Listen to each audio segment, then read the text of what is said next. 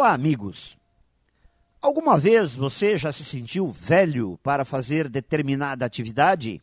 Estudar uma língua estrangeira, iniciar uma prática esportiva, quem sabe fazer uma viagem?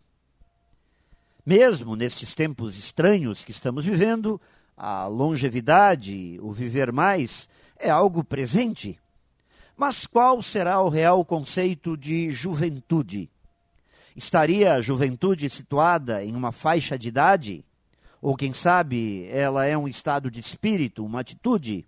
Ou será que depende de algum elixir milagroso? E o que iremos fazer com o avanço da idade? Vamos nos sentar na varanda da casa, assistindo a vida passar? Bem, creio que não.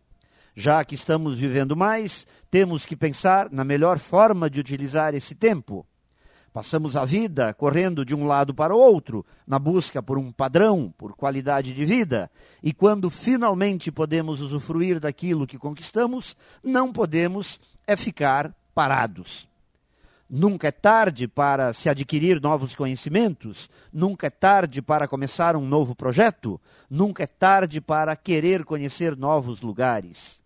Portanto, jamais devemos nos sentir velhos ou ultrapassados, a ponto de não nos acharmos merecedores de novas experiências.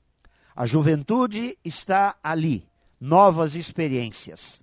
E também não podemos nos tornar prepotentes a ponto de acharmos que não temos mais nada a aprender, seja sobre o que for. Provavelmente a fonte da juventude se encontra e é encontrada por aqueles que nunca perdem a vontade de aprender, pois aprender significa viver. Pense nisso e saiba mais em profjair.com.br. Melhore sempre e tenha muito sucesso!